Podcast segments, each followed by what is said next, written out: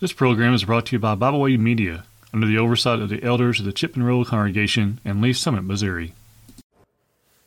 Hello, ladies, and welcome back to Contending for the Crown. I hope you are having a wonderful day. Last week we began a lesson titled Pride Goes Before a Fall, and today we are going to conclude that lesson. We were looking at the pride of Haman in the book of Esther, and we ended our study last time at the end of chapter 5, with Haman having a gallows built to have Mordecai hanged upon it. Let's begin today in Esther chapter 6. Let's read verses 1 through 3 together now. On that night the king could not sleep, and he gave orders to bring the book of the memorable deeds, the Chronicles, and they were read before the king.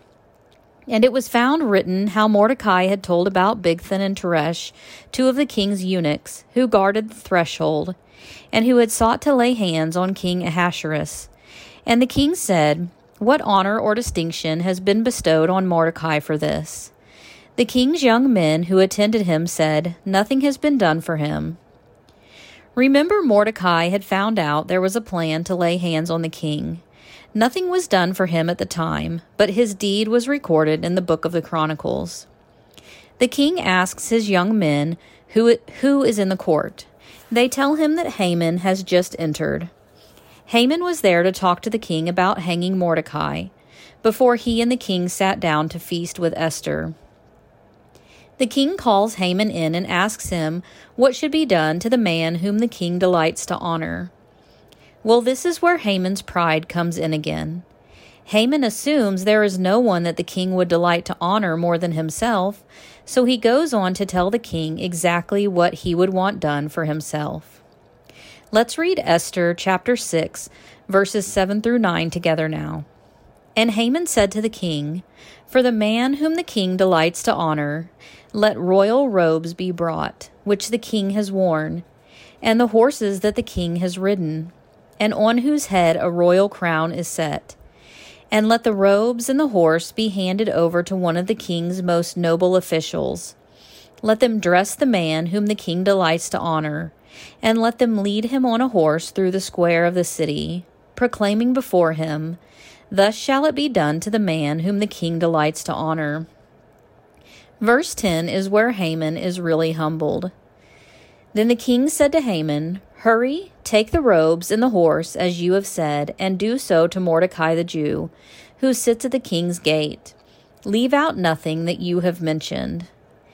Expecting to be honored himself, instead, he has to watch his worst enemy receive the honor, all the while being the one leading him through the city.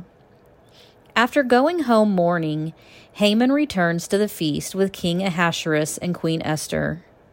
King Ahasuerus once again asks Esther for her request, and she replies in verses 3 through 4. Then Queen Esther answered, If I have found favor in your sight, O king, and if it please the king, let my life be granted me for my wish, and my people for my request. For we have been sold, I and my people, to be destroyed, to be killed, and to be annihilated. If we had been sold merely as slaves, men and women, I would have been silent, for our affliction is not to be compared with the loss to the king. She reveals Haman's plot, and then she reveals Haman as the enemy. Esther chapter 7, verses 5 through 6. Then King Ahasuerus said to Queen Esther, Who is he, and where is he, who has dared to do this? And Esther said, A foe and enemy, this wicked Haman then Haman was terrified before the king and the queen. Haman ultimately was hanged for his deeds, and in the greatest irony, he was hanged on the gallows he had built for Mordecai. We shouldn't be prideful. The Bible is clear on that. Proverbs 16, verse 18. Pride goes before destruction, and a haughty spirit before a fall. Haman illustrates this very well. Humility, though, has a great reward. Proverbs 22, verse 4.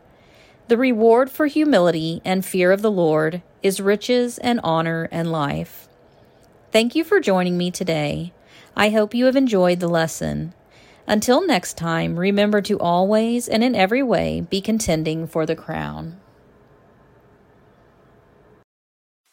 We thank you for listening today. We hope you enjoyed this program. You can find out more about Bible Way Media by visiting our website, biblewaymedia.org. You can find all of our podcasts on all major podcast platforms. As always, we thank you for listening.